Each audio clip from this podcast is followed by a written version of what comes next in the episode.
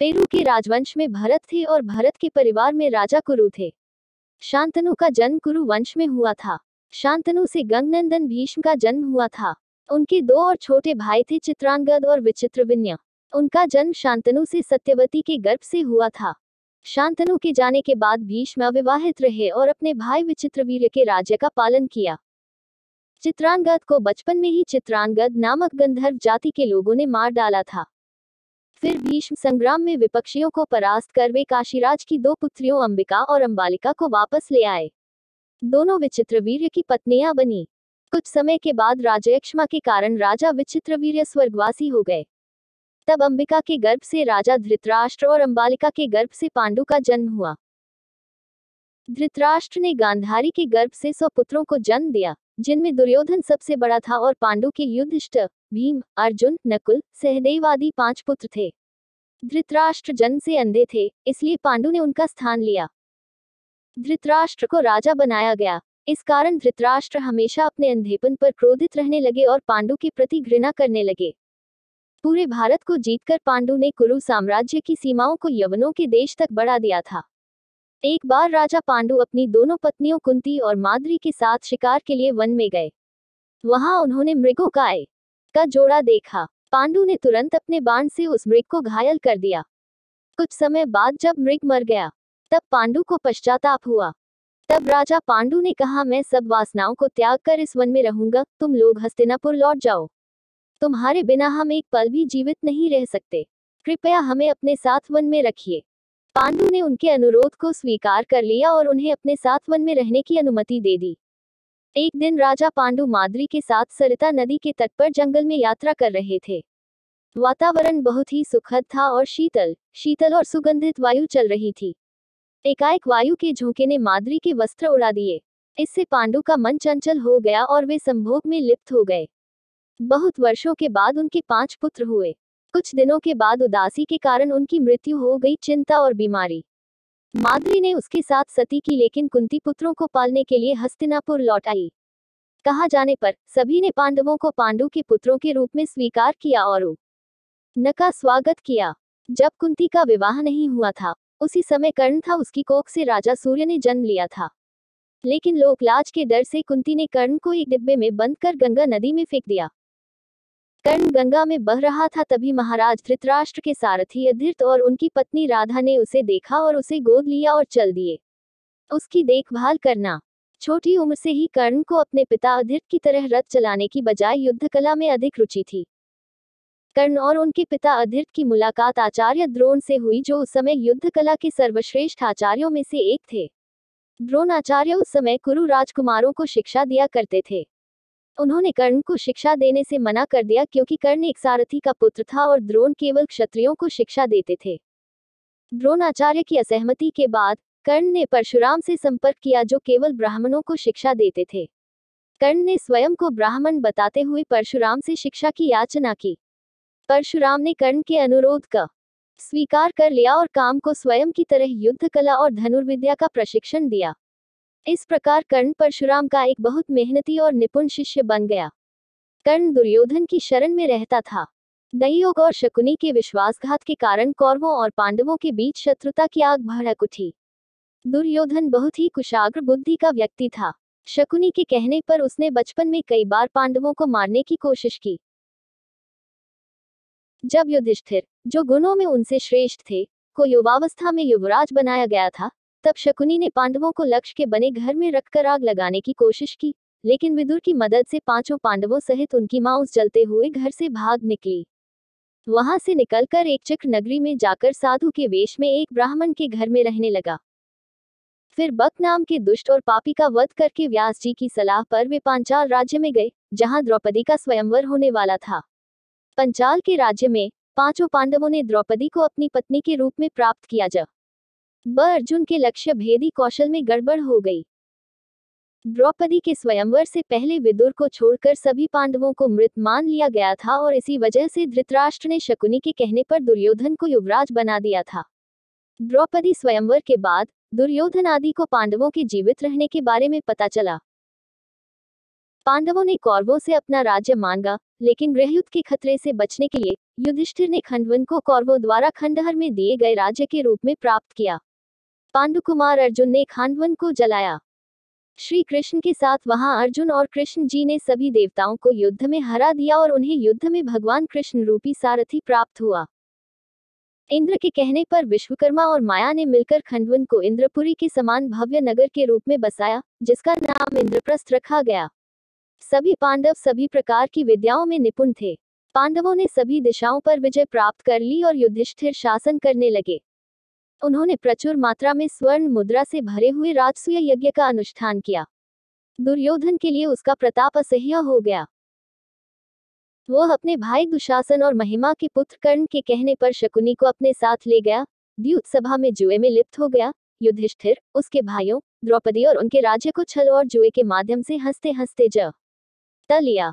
दुर्योधन ने कुरु राज्यसभा में द्रौपदी का बहुत अपमान किया, उसका निर्वस्त करने का प्रयास किया। श्री कृष्ण ने उसकी लाज बचाए उसके बाद द्रौपदी सभी को श्राप देने वाली थी, लेकिन गांधारी ने आकर ऐसा होने से रोक दिया। उसी समय जुए में हारकर युधिष्ठिर अपने भाइयों के साथ वन को चले गए। वहाँ उन्होंने अपनी मन्नत के अनुसार बारह वर्ष बिताए। वह पहले की तरह प्रतिदिन वन में बहुसंख्यक ब्राह्मणों को भोजन कराता था। वहाँ उनके साथ उनकी पत्नी द्रौपदी और पुरोहित धौम्यजी भी थे। बारहवा वर्ष पास करने के बाद वे विराट नगर चले गए। वहाँ युधिष्ठिर कंक नाम के एक ब्राह्मण के रूप में रहने लगे, जो अधिकांश के लिए अज्ञात था। भीमसेन रसोई बने। अर्जुन ने अपना नाम बृहन्नाला पांडव पत्नी द्रौपदी सैरंध्री के रूप में रनिवास में रहने लगा, इसी तरह नकुल सहदेव ने भी अपना नाम बदल लिया।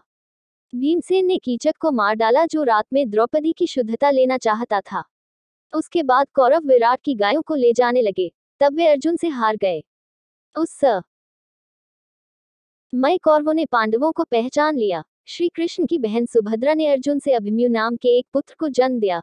राजा विराट ने उनकी पुत्री उत्तरा धर्मराज युधिष्ठिर के साथ साथ अक्षौहिणी सेना के स्वामी होने के कारण कौरवों से युद्ध करने के लिए तैयार हो गए। सबसे पहले भगवान कृष्ण सबसे क्रोधित दुर्योधन के पास दूत के रूप में गए। उन्होंने ग्यारह अक्षौहिणी सेना के स्वामी राजा दुर्योधन से कहा, राजन, तुम युधिष्ठिर को आधा राज्य दो या उन्हें केवल पाँच गाँव भी दो। अन्यथा उनसे युद्ध करो। श्री कृष्ण की बात सुनकर दुर्योधन ने कहा, मैं उन्हें सुई की नोक के बराबर भी ज़मीन नहीं दूँगा। हाँ मैं ज़रूर दूँगा उनके साथ युद्ध किया। तब विदुर ने उन्हें अपने घर ले जाकर श्री कृष्ण की पूजा की और उनका सम्मान किया। इसके बाद वे युधिष्ठिर के पास लौट आए और कहा, महाराज, आप दुर्योधन से युद्ध करें। युधिष्ठिर और दुर्योधन की सेना कुरुक्षेत्र के मैदान में गई। शिक्षकों को देखकर उनके विरोध में पितामह भीष्म और आचार्य द्रोण की तरह अर्जुन ने लड़ना बंद कर दिया, तब भगवान कृष्ण ने उनसे कहा, पार्थल भीष्म आदि शिक्षक शोक के योग्य नहीं है। उद्धरण चिन्ह, श्री कृष्ण के कहने पर अर्जुन युद्ध में उतर गया और युद्ध करने लगा। उन्होंने शंख बजाया, दुर्योधन की सेना में भीष्म प्रथम सेनापति बने। पांडवों का सेनापति, शिखंडी था। इन दोनों में घोर युद्ध छिड़ गया। उस युद्ध में भीष्म सहित कौरव पक्ष के योद्धा पांडव पक्ष के सैनिकों पर आक्रमण करने लगे और शिखंडी आदि पांडव पक्ष के वीर कौरव सैनिकों पर अपने बाणों का निशाना लगाने लगे। कौरवों और पांडवों की सेना का वह संग्राम देवासुर लड़ाई जैसा प्रतीत हो रहा था। भीष्म ने दस दिनों तक युद्ध किया और अपने बाणों से अधिकांश पांडव सेना को मार डाला। दसवें दिन अर्जुन ने वीरवर भीष्म पर बाणों की भारी वर्षा की। इधर द्रुपद की प्रेरणा से शिखंडी ने भी भीष्म पर बाणों की वर्षा की, जैसे बादल पानी बरसाता है। दोनों ओर के हाथी सवार, घुड़सवार, सारथी और प्यादे एक दूसरे के बाणों से मारे गए। युद्ध के दसवें दिन अर्जुन ने शिखंडी को अपने रथ के आगे बिठाया। शिखंडी को आगे देखकर भीष्म ने धनुष त्याग दिया। अर्जुन ने शस्त्र त्याग कर उन्हें बाणों की शैया पर रस उला दिया। वे उत्तरायण की प्रतीक्षा करते हुए भगवान विष्णु का ध्यान और स्तुति करते हुए समय व्यतीत करने लगे। जब भीष्म के बाण शैया पर गिरने से दुर्योधन शोक से व्याकुल हो गया, तब आचार्य द्रोण ने सेना की ज़िम्मेदारी संभाली। दूसरी ओर दृष्टद्युम्न आनंदित होकर पांडवों की सेना के सेनापति बन गए। दोनों में घोर युद्ध हुआ। राजा विराट और द्रुपद आदि द्रोण रूपी समुद्र में डूब गए। उस समय द्रोण काल की तरह रहते थे। इसी बीच उसके कानों में आवाज़ आई कि, अश्वत्थामा मारा गया है। ये सुनते ही आचार्य द्रोण ने अपने अस्त्र शस्त्र त्याग दिए। ऐसे समय दृष्टुम के बाणों से आहत होकर वह पृथ्वी पर गिर पड़ा। द्रोण बड़े ही दुर्धर्ष थे। पाँचवें दिन सभी क्षत्रियों का नाश करने के बाद वह मारा गया दुर्योधन फिर शोक से व्याकुल हो उठा। उस समय कर्ण अपनी सेना का कप्तान बना। अर्जुन को पांडव सेना की सर्वोच्चता प्राप्त हुई। कर्ण और अर्जुन के पास एक था नाना प्रकार के अस्त्र शस्त्रों से युक्त महासंग्राम, जो देवासुर संग्राम को भी मात देने वाला था। कर्ण और अर्जुन के युद्ध में कर्ण ने अपने बाणों से शत्रु पक्ष के अनेक वीरों को मार गिराया, हालाँकि युद्ध गतिरोध होता जा रहा था। कर्ण उस समय लड़खड़ा गया जब उसके रथ का एक पहिया धरती में धंस गया, धरती माता के श्राप के कारण। वह अपने गुरु परशुराम द्वारा शापित होने के कारण खुद को दैवीय हथियारों का उपयोग करने में असमर्थ पाता है। तब कर्ण अपने रथ का पहिया निकालने के लिए नीचे उतरता है और अर्जुन से युद्ध के नियमों का पालन करने और कुछ समय के लिए उस पर तीर चलाना बंद करने का अनुरोध करता है। तब श्री कृष्ण अर्जुन से कहते हैं कि कर्ण को अब युद्ध नियम और धर्म की बात करने का कोई अधिकार नहीं है, जबकि उसने स्वयं अभिमन्यु के वध के समय किसी युद्ध नियम और धर्म का पालन नहीं किया था। उन्होंने आगे कहा कि उनका धर्म तब कहाँ था जब उन्होंने दिव्य जंद द्रौपदी को पूरी कुरु राजसभा के सामने वेश्या कहा था। गेमिंग हॉल में उनका धर्म कहाँ गया? इसलिए अब उसे किसी भी धर्म या युद्ध नियम की बात करने का अधिकार नहीं रहा और उसने अर्जुन से कहा कि कामना अब असहाय है, ब्राह्मण का श्राप फलित हुआ, इसलिए उसे उसे मार देना चाहिए।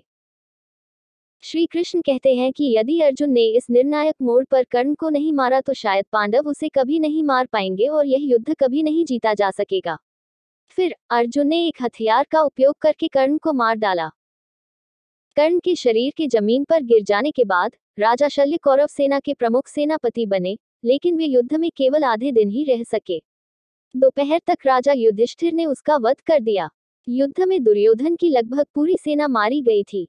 अंततः उसका भीमसेन से युद्ध हुआ। उसने पांडव पक्ष के कई सैनिकों को मारने के बाद भीमसेन पर आक्रमण किया। उस समय दुर्योधन के अन्य छोटे भाइयों को भी भीमसेन ने गदा से प्रहार करते हुए मार डाला।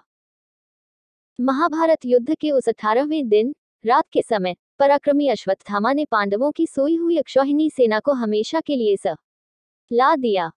उन्होंने द्रौपदी के पाँच पुत्रों, उनके पांचालदेशी भाइयों और दृष्ट को भी जीवित नहीं छोड़ा। द्रौपदी निसंतान होकर रोने लगी। तब अर्जुन ने सीख के अस्त्र से अश्वत्थामा को हरा दिया। उसे मारा जाता देख द्रौपदी ने स्वयं अनुनय विनय कर अपनी जान बचाई। अश्वत्थामा ने इसके बावजूद उत्तरा की को नष्ट करने के लिए दुष्ट अश्वत्थामा ने उस पर एक अस्त्र का प्रयोग किया। लेकिन श्री कृष्ण ने उसे बचा लिया। उत्तरा की वही अजन्मी संतान बाद में राजा परीक्षित के नाम से विख्यात हुई। कृतवर्मा, कृपाचार्य और अश्वत्थामा ये तीनों कौरव पक्ष के वीर उस युद्ध में जीवित बच गए। दूसरी ओर पाँच पांडव, सात्यकी और भगवान कृष्ण केवल ये साथ ही जीवित रह सके, दूसरे कोई नहीं बचे। उस समय अनाथ महिलाओं की चीखें हर तरफ़ फैल रही थीं। भीमसेन आदि भाइयों के साथ जाकर युधिष्ठिर ने उन्हें सांत्वना दी और युद्धभूमि में मारे गए सभी वीरों का दाह संस्कार कर उनके लिए जलांजलि दे धन आदि का दान किया। तत्पश्चात युधिष्ठिर कुरुक्षेत्र में शर्षयाप। विराजमान शांतनुनंदन भीष्म के पास गए और उनसे समस्त शांतिदायक धर्म, राजधर्म, अपधर्म मोक्ष धर्म और दंड धर्म को सुना। फिर वह गद्दी पर बैठा। इसके बाद उस शत्रुमर्दन राजा ने अश्वमेघ यज्ञ किया और उसमें ब्राह्मणों को बहुत सा धन दान किया। तत्पश्चात महामारी के कारण अर्जुन के मुख से प्राप्त श्राप के कारण आपसी युद्ध द्वारा यादवों के विनाश का समाचार सुनकर युधिष्ठिर ने परीक्षित को राजा के आसन पर बिठाया और स्वयं बड़ी विदा करके अपने भाइयों के साथ चले गए। जब युधिष्ठिर सिंहासन पर बैठे, तब धृतराष्ट्र गृहस्थ आश्रम से वानप्रस्थ आश्रम में प्रवेश कर वन में चले गए। यह वह ऋषियों के एक आश्रम से दूसरे आश्रम में जाते समय जंगल में चला गया, उसके साथ देवी गांधारी और प्रथा कुंती थी। वे दूर जी आग से झुलस गए। इस प्रकार श्री ने पांडवों को धर्म की स्थापना और अधर्म के विनाश का निमित्त बनाकर पृथ्वी के भार को दूर किया और राक्षसों आदि का संहार किया। तत्पश्चात भूमिका का भार बढ़ाने वाले यादव कुल को भी ब्राह्मणों के श्राप के ब हाने मूसल से मार डाला गया। अनिरुद्ध के पुत्र वज्र को राजा के रूप में अभिषिक्त किया गया था। अविनाशी श्रीहरि ध्यानस्थ पुरुषों के लक्ष्य हैं। जब उनका निधन हो गया तो समुद्र ने अपना व्यक्तिगत निवास छोड़ दिया और शेष द्वारकापुरी को अपने जल में डुबो दिया। अर्जुन ने मृत यादवों का अंतिम संस्कार किया और उनके लिए जल चढ़ाया और धन आदि का दान भगवान कृष्ण की रानियों को दिया, जो पहले अप्सराएँ थीं। उन्हें हस्तिनापुर ले चलो। रास्ते में अर्जुन का अनादर करते हुए लाठियों से लदे ग्वालों ने उन सबको छीन लिया। इससे अर्जुन के हृदय में बड़ा शोक हुआ। तब महर्षि व्यास के सांत्वना देने पर उन्हें विश्वास हो गया कि श्री कृष्ण के समीप होने के कारण ही मुझमें बल है। हस्तिनापुर आकर उन्होंने अपने भाइयों सहित राजा युधिष्ठिर से ये सब समाचार निवेदन किया, जो उस समय प्रजा का पालन करते थे। वे बोले, भाई, वही धनुष है, वही बाण है, वही रथ है और वह घोड़ा है, लेकिन श्री कृष्ण के बिना सब कुछ नष्ट हो जाता है जैसे कि अस्त्रोत्रिय को दिया गया दान। ये सुनकर धर्मराज युधिष्ठिर ने परीक्षित को राज्य पर स्थापित कर दिया। इसके बाद संसार की नश्वरता का विचार करते हुए बुद्धिमान राजा द्रौपदी और उनके भाइयों को साथ लेकर हिमालय की ओर महान प्रस्थान के मार्ग पर चल पड़े। द्रौपदी, सहदेव, नकुल, अर्जुन और भीमसेन एक एक करके उस महान मार्ग में गिर पड़े। इससे राजा शोकमग्न हो गए।